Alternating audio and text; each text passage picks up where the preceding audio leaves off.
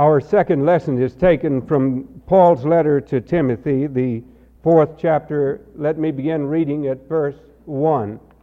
2 Timothy chapter 4, verse 1 following. I charge thee therefore before God and the Lord Jesus Christ, who shall judge the quick and the dead at his appearing in his kingdom, preach the word. Be instant in season, out of season. Reprove, rebuke, exhort with all long suffering and doctrine. For the time will come when they will not endure sound doctrine, but after their own lust shall they heap to themselves teaching teachers having itching ears. And they shall turn away their ears from the truth and shall be turned unto fables. But watch thou in all things, endure affliction, do the work of an evangelist, make full proof of thy ministry. For I am now ready to be offered, and the time of my departure is at hand. I have fought a good fight. I have finished my course. I have kept the faith. Henceforth there is laid up for me a crown of righteousness, which the Lord, the righteous judge, shall give to me at that day, and not to me only, but unto all them also that love his appearing. Do thy diligence to come shortly unto me, for Demas hath forsaken me, having loved this present world, and is departed unto Thessalonica, Crescens to Galatia, Titus unto Dalmatia. Only Luke is with me.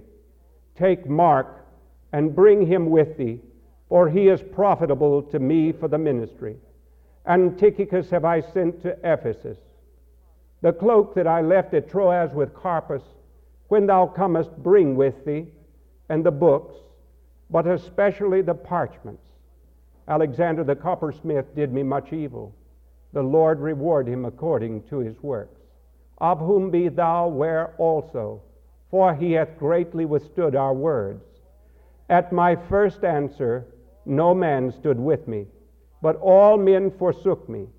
I pray God that it may not be laid to their charge. Notwithstanding, the Lord stood with me and strengthened me, that by me the preaching might be fully known, and that all the Gentiles might hear.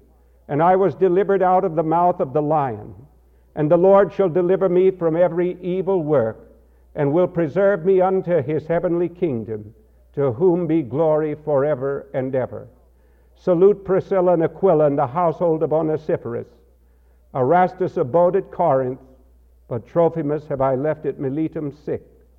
Do thy diligence to come before winter. Amen. May God bless to our hearts this reading from his word. I've been in Montreat for 17 autumns as preacher behind this pulpit. In that time, six different times, I have spoken on the theme Come Before Winter. Usually, I try to rearrange the illustrations, and I always like to give credit where credit is due, and that is Dr. Clarence Edward Macartney, who has now long been with Jesus, and who is one of the greatest preachers of the gospel that I uh, have ever read. I have heard him on tape. I never met him in person, although I did visit his church and tried to hear him. He spoke once in Anderson, well, he spoke more than once in Anderson Auditorium here in Montreat. Dr. Macartney used to be the minister of the Arch Street Church in Philadelphia. He served only three churches in his entire lifetime. He was a bachelor. He served first the First Presbyterian Church in Paterson, New Jersey. Then he moved to the Arch Street Church in Philadelphia. Now, we talk often about Philadelphia lawyers, but if you really wanted to know the truth, it's more impressive to get a Philadelphia doctor because there, there are many medical schools in the city of Philadelphia Thomas Jefferson Medical uh, School, um, the University of Pennsylvania Medical School, uh, the Hahnemann Medical School, uh, and others. And so Dr. Macartney, in 1915, on October the 10th, saw the very blue skies and the brilliance of the color of the leaves and began to think about the changes of life. As he looked at the leaves in all of their glory, and he thought about them as they were hectic red and green and brown and orange, uh, he and yellow, he thought soon, just so soon, autumn will pass it's a very beautiful season, but it will pass away. And as he was reading, he read this portion from 2 Timothy, which to me has always been a very moving chapter in the Bible. These are among the very last words that the Apostle Paul ever wrote. They may have been written only days before he was put to death. And they have a ring of solemnity and a ring of grandeur about them that is gripping and that is always good for us to reconsider. I myself can look back to a time 29 years ago, this October, when I walked into West Texas State University's library and picked up the Fort Worth Star Telegram and read about my favorite football team and some people that I knew who played for TCU. And as I finished reading the sports page and wondered what else I would do, my eyes fell upon a book. I opened the book and, in the providence of God, found this message by Clarence Macartney, Come Before Winter. I'll never forget that day because of the profound impression it made upon me because he spoke of our responsibilities which we have to our loved ones and friends, because he spoke of our need to reform our characters and amend them while we have an opportunity. And above all, he spoke of the voice of Christ calling to us. As I read those words, I remember writing a letter to my own mother because I'm always delinquent in writing home, as many of us are. And I remember that afternoon when I went back home, uh, to the little house where I live that the water that had been running that morning in the uh, gutter alongside the street had frozen to ice. We had what is called in Texas a blue norther. If you've ever lived in the panhandle of Texas, you know that there is nothing between you and the North Pole but a barbed wire fence. And most of the time it's blown down. And it's just like a bowling alley all the way up to Canada. And when those northers come blowing in, they can change the uh, climate very quickly. And they, they become, it becomes cold, tremendously cold, just, uh, just real soon. Well, this caused, I suppose, the sermon to imprint itself upon my mind. And year after year, I've had people ask me if I would preach it again. Now, I've tried to combine it today with some new material to make it interesting for those who may have heard it before. But first of all, let's begin with the scripture.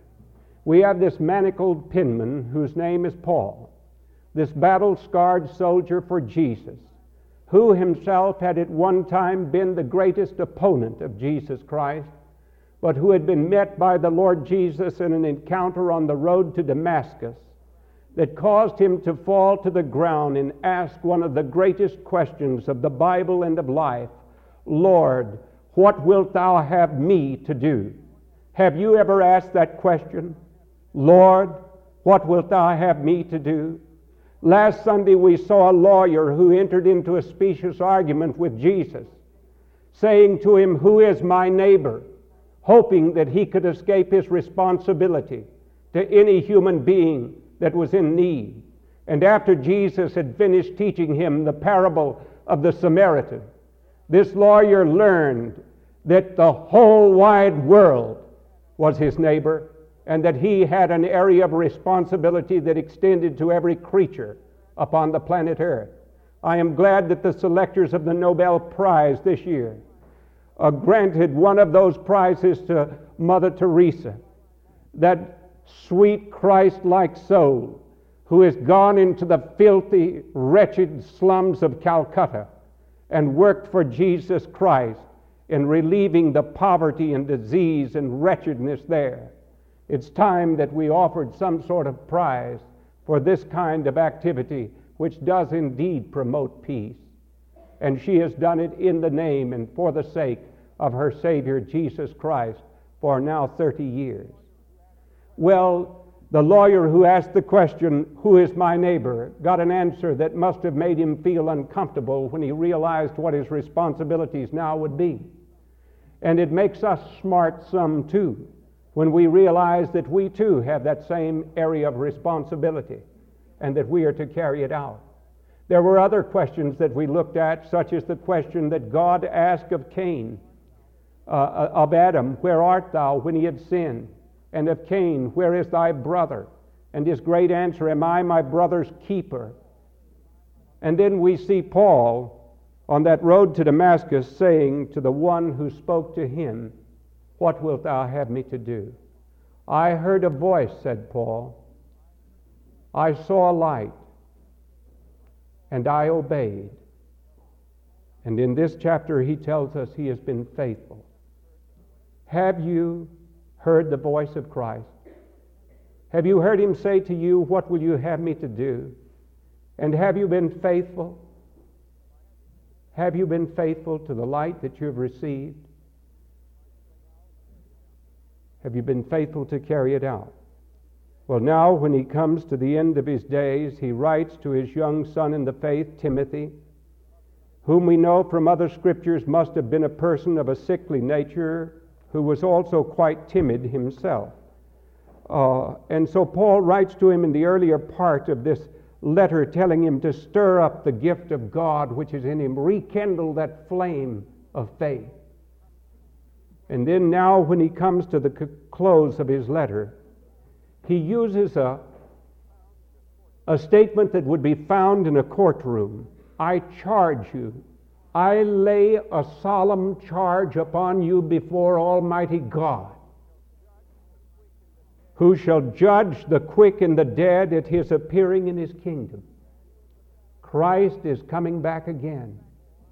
And in view of the fact that he is coming back again, said Paul, you must preach the word. Now it's important for us to remember this that we must never lose our sense of urgency about the gospel. There are people who try to tell us, well, Paul, when he first wrote his letters to Thessalonica, he thought that the coming of Jesus was imminent, and therefore he was a little panicky in describing the second coming of Christ. Well, here he is with the last letter that he ever wrote, and he's just as urgent as he was then. And the only thing that I can tell you an explanation of it is that Jesus is 2,000 years closer now than he was then. And it may be today. Who knows? I charge you before Jesus Christ, who shall judge the quick and the dead at his appearing, that is, at his coming back again, to preach the word. What would he be talking to Timothy about when he said to preach the word?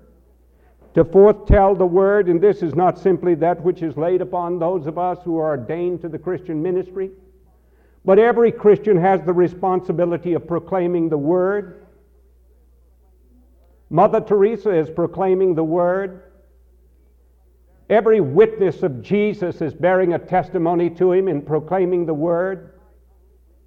Our friend Michael, when she stood in the presence of the congregation today, to acknowledge the faith which had been hard for her to come by, but which she has submitted to, was proclaiming by this act of obedience to Christ the Word, so that someone else might have courage to investigate the claims of Christ too. When you come here to worship God and to hear His Word, you are proclaiming His Word. When you take up the Holy Supper, you are proclaiming his death until he come. Every day that you live, every act of love and mercy that you do, in the name and for the glory of Jesus Christ, is proclaiming the Word, and it's important for us to know it. Let me say at this point how important the reading of the Scriptures is. I'm so glad that the brother from the Gideons was here today. I can remember some years ago when it was my privilege to go to uh, Huntsville, Alabama, and to speak in a Presbyterian church there that was located not far from Red River Ars- from the Redstone Arsenal. And uh, one of the people in the congregation, one of the elders, asked me if I would like to meet Wernher von Braun. And I said, Of course, I would like to meet Wernher von Braun. I had read much about him one of the great scientists who helped us in the development of the rockets that have since gone to the moon. And so they took me out to the arsenal to meet Wernher von Braun. I had remembered cutting out little things about him. I had remembered reading about him an interesting thing which I wanted to corroborate by a personal word from him. I had read that when he was a young man, he had been so engrossed in science that he had no use for anything else, so he put no time into the study of his relationship to God. Always interested in the making of bigger and better and more powerful rockets, this is what he did. He paid no attention to the political scene and scarcely realized that a monster like Hitler began to move into power and control and that the V 2 buzz bombs which he created would be raining down terror and carnage and hell upon the city of London. And then, when the war was finished and he was soon to be captured, he and some of the other scientists got together. They knew that they had had all that they wanted of a dictatorship. And they figured out a way whereby they could surrender themselves and their scientific knowledge to the Americans. And so they got away from the Russians and went to the Americans, who promptly and immediately transported them to the United States and carried them to El Paso, Texas, to the White Sands Proving Grounds, where they were kept there in a sort of colony. Wernher von Braun said that as the word began to come out of the horrors that Hitler had perpetrated against the Jews, that his faith was completely shattered to pieces. That he had always thought of man as evolving into something better and better. But now he came to believe that man was not intrinsically good, but that man was intrinsically evil. That those who had caused these terrors had not been the unlearned and ignorant savages of Asia and Africa, but they had been the most brilliant scientists upon the face of the earth. Yet they were ethical infants. They had no desire for what was right, nor did they care, but obliterated people. And Von Braun began to look for God. He said that one day as he drove from his work at White Sands Proving Ground, he heard singing, singing with joy of Christian hymns and spiritual songs, and he saw a battered old yellow church bus. And he said he just followed the bus in its car, and it weaved its way into one of the poor sections of El Paso and parked. And there disembarked from this bus working men in overalls, people in plain starched uh, garments, little children that were barefooted, and they came inside a white frame church that happened to be a Nazarene church. Von Braun said that he was just drawn to go into the church. And he sat in the back and he listened to them sing and he heard their testimonies and their fervent prayers.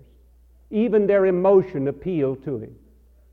And when he left that church that day, he said these people must be what the early Christians must have been like. He had to take a trip across the country, and when he went across the country, he noticed that there was a, a Bible in the hotel room where he was staying, a Gideon Bible. He opened the Gideon Bible and he began to read those matchless golden words of Jesus. And as he began to read the words of Jesus, and to think again about God in the world to come. Something of the puzzles of life began to fit together in him. And so he said that when he, I asked him if he joined the Lutheran Church when he got to Red uh, to Huntsville, Alabama, and he said no, there were three Lutheran churches, and they were all fighting over which one would get him. So he joined the Episcopal Church instead. But you see, his, his reading of the Bible was what got to him.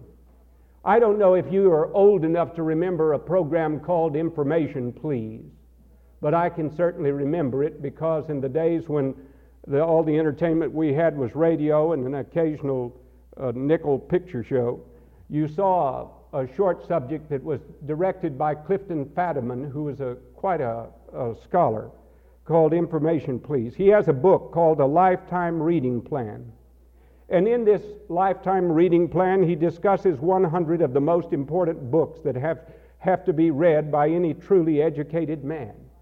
And then Clifton Fadiman writes these words I have not listed the Old and the New Testaments. The Bible, of course, is more important than any other book on the list, influencing constantly and deeply the lives of all Westerners, including those who, such as the communists, claim to be atheist. But I have assumed that anyone who would read these books on this list is already familiar with the Bible. Mr. Fadiman is assuring us of much. For the wellspring of Western life and ethics comes from the truth which has been revealed to us from Mount Sinai to the Sermon on the Mount to the Magna Carta, the truths that come out of this Bible are great truths that help us to learn the goodness and the mercy, the law and the love and the order of God, and to bring the world into some kind of order. And so then, Paul writes to Timothy to preach the word, to be instant in season and out of season. He tells him to reprove, to rebuke, and exhort with all long suffering and doctrine.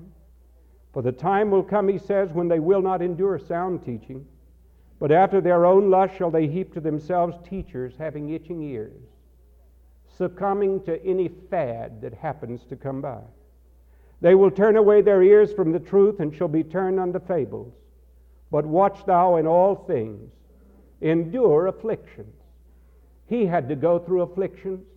He had himself inflicted terrible punishment on believers in Jesus Christ.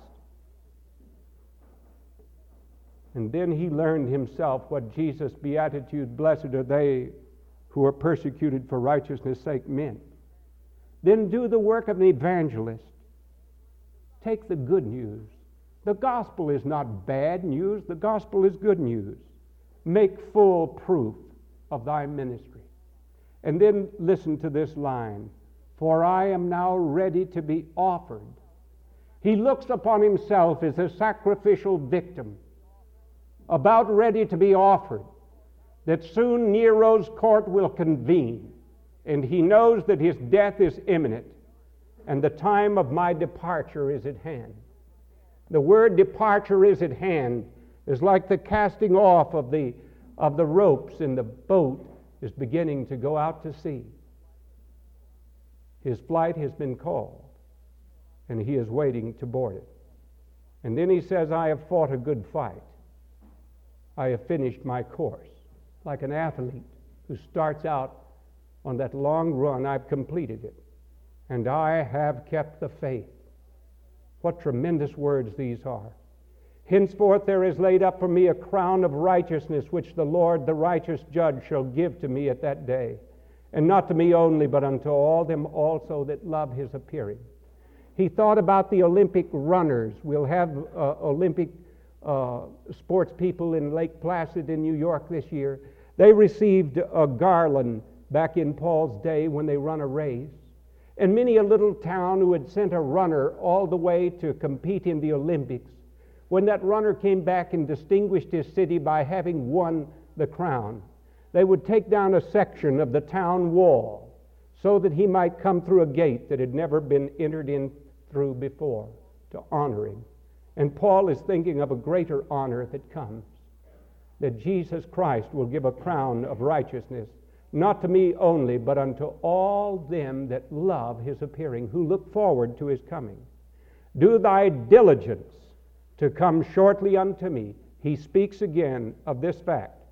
And then he must list that Demas hath forsaken me, having loved this present world. There's a whole sermon in that.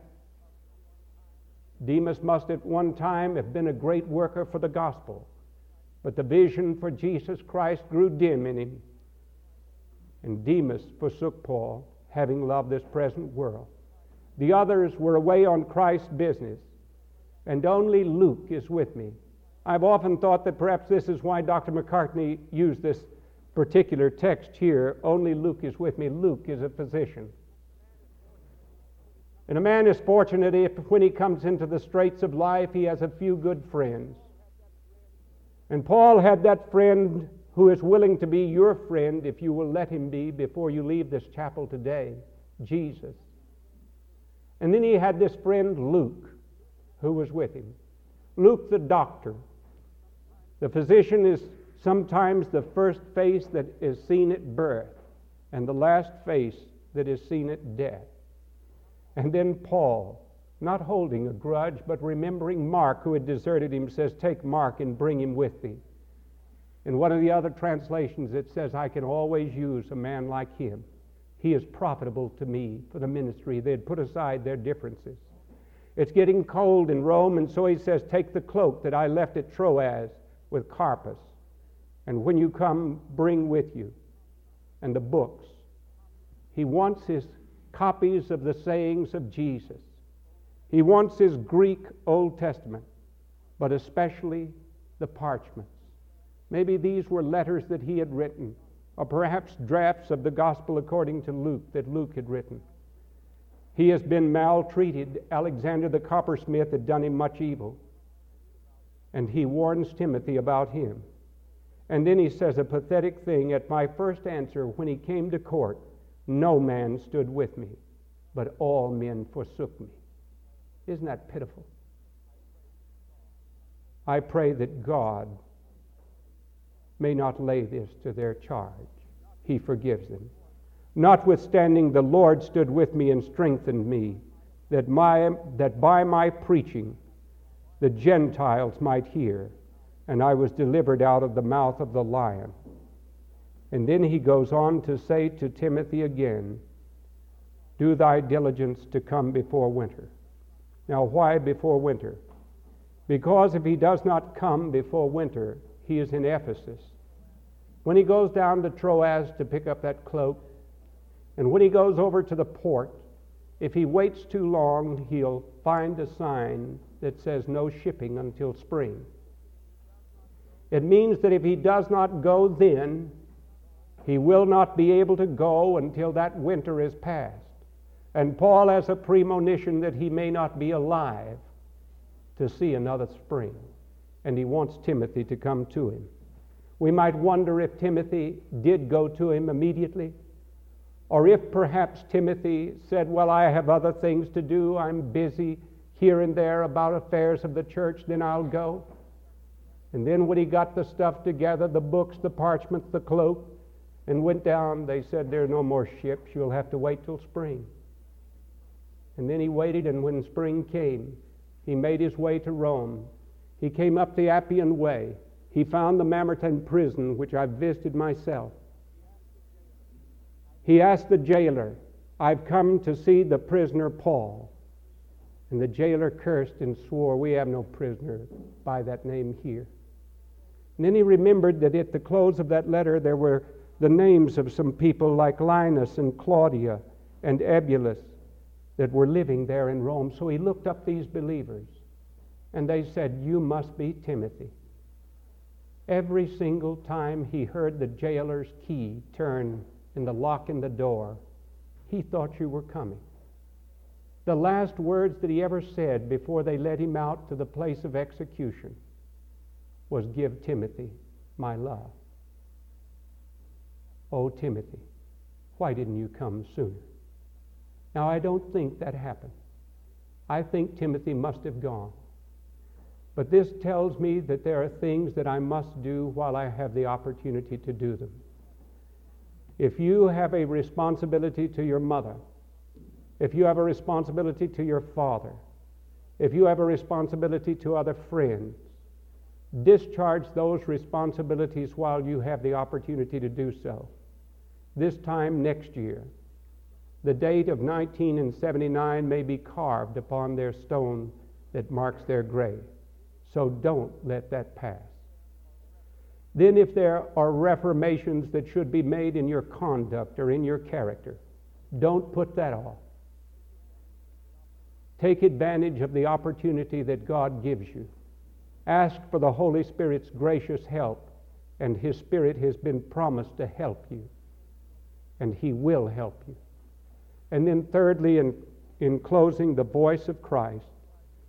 The voice of Christ is calling Come unto me, said Jesus, all ye that labor and are heavy laden, and I will give you rest. Take my yoke upon you and learn of me, for I am meek and lowly in heart, and ye shall find rest unto your souls. Now is the day of salvation. He calls us to come to Him. And I wonder sometimes how pitiful our excuses must be. How do you become a Christian? Michael, in a time of sadness, looked in her house for a religious book and picked up a copy of Mere Christianity that a Christian friend had given to her mother. Many a wary, a wary atheist has been snared by reading that book because it's a clever book by C.S. Lewis. And then through reading that, she went to the library and just checked out books by C.S. Lewis. She got the Chronicles of Narnia. She began to read about Aslan, the great lion that represented Christ. She began to understand that there was no other stream and that she was trapped by this great lion. Well, it begins with hearing about Christ and finding out who he is. And if you have some knowledge of Christ and you can find it in the Old Testament, if you ever put one of those thousand pieces interlocking puzzles together, I usually wear out before I can get them together. They drive me nuts. But oh, I went through a hospital pain clinic one time, and they give these to the patients for occupational therapy to soothe you down, but they just about blow my mind. I can't get them. Uh, they always have a picture of a big boat, and, but it's got too much clouds and sea and everything else, and then a boat right in the middle. And finally, you figure out if you get these little straight edges together, you can start around the edges and get the edges. I'll give you a little tip. And then you can start putting the other stuff, and finally, you can make them fit together. Well, the puzzle of life starts with finding out about Jesus Christ. Who is He? Hearing about His love, about His plans, and what He is supposed to mean to you. And then Jesus Christ. Does He win your respect for who He is in history? What is the testimony concerning history about Him? If you begin to study Him, then the interlocking pieces of the puzzle will become together. And don't put it off with cruddy little excuses that people are apt to bring up. That I got this fake uncle who was claimed to be a Christian and he was an elder in the Presbyterian church, and if that's Christianity, then I don't want any part of Christianity. Well, now that may be a very good excuse when you're 15, or 16, or 17, or 18, or 19, or 20. But what kind of excuse is it going to be when you're 30? What kind of excuse is it going to be when you're 75? What kind of excuse is it going to be when you're 88 like Mr. Hoyt? Are you going to say, Well, I'm not a Christian because I had this crummy uncle who was a deacon in a church and he was a big phony and he cheated in his business and he ran around on his wife and he got up there and made these prayers in church? And if that's Christianity, if you did that at 75, you would really be a basket case emotionally.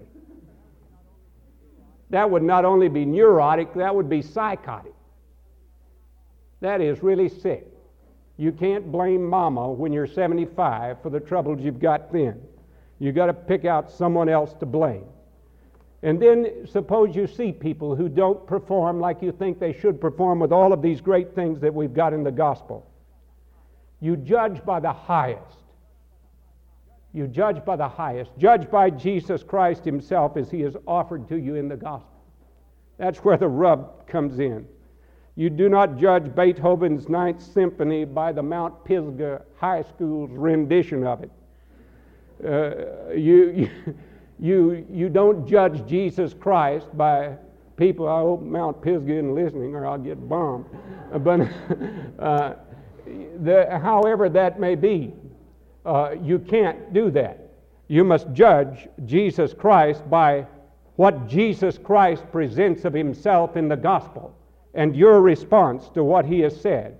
And when you are willing to do that, then you must be willing to act upon what Jesus Christ has said.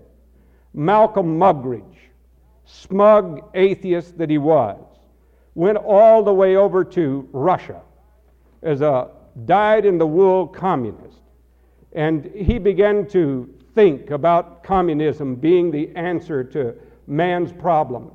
But when he saw in Stalin all of the obscurantist terrors that existed there, he knew that that was not the answer. And then he saw the Russian Orthodox Christians on Easter Sunday saying, Christ is risen. He is risen indeed. And then, what he was totally unprepared for was the living Christ in the lives of these people, and they changed him tremendously. He says these words Don't read the New Testament unless you are prepared for a real shock. I warn you, when you really stay in relationship with Jesus Christ and continue to really read the New Testament and to submit yourself to the Sermon on the Mount and to submit yourself to the Apostle Paul, be prepared for all of your pursuits to be called into question. It's tough to be a Christian. It's exciting, it's wonderful. But standing before the cross of Jesus Christ, our defenses are down, our bluff has been called, our alternative pursuits collapse. There, we may understand that all power is a sham. All splendor is thorns, like they wove together to put on the head of Jesus. All the stains and the styles of greatness are so much mockery. Here we are made aware at last of our own nothingness, which God Himself put on in the incarnation. God doesn't just reveal us to ourselves, He doesn't just show us our sham and falseness of pursuits. Or he doesn't just call into question our no gods and our false idols. He identifies with us in the full and in the tragedy of life. He identifies with our nothingness and he shows us his omnipotence by his grace. Standing before the cross, we see God's purpose for our life. For that cross shows us the love of God. So, how do you become a Christian? Many of you have read Francis Schaeffer. Francis Schaeffer was on a quiz program, was on a, one of these talk shows. And when they got to the end of the talk show, they realized the moderator that he hadn't given Francis Schaeffer enough time. And so he said, There's just one minute left. And we'll give this minute to Dr. Schaeffer. Now, Dr. Schaeffer, define for us what is a Christian. And someone has said this pretty good idea to ask people, especially theologians and preachers, to say in a hurry what they mean. uh, not only theologians, I've been asked to do that myself. Uh, so he looked up at that red second hand going around. And he said, A Christian is one who has bowed twice. He has bowed to God in submission and admitted that he is not, that is, he the, he the, the penitent, is not autonomous. That is, that he cannot rule his own life. He is bowed in submission and admitted his need. And he is bowed a second time to accept gratefully what God has done for him in Jesus Christ. You can come to that point today. You can come to Christ before winter. You can come before the November rains fall and strip all the leaves off the trees. You can fall before the snow lies in the uplands you can fall, you, you can come to Christ now, just in that simple act of devotion. We will not sing our last hymn, but we will stand in a prayer together.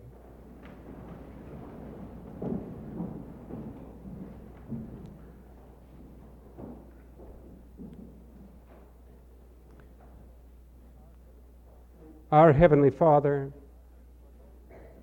for those present here this morning,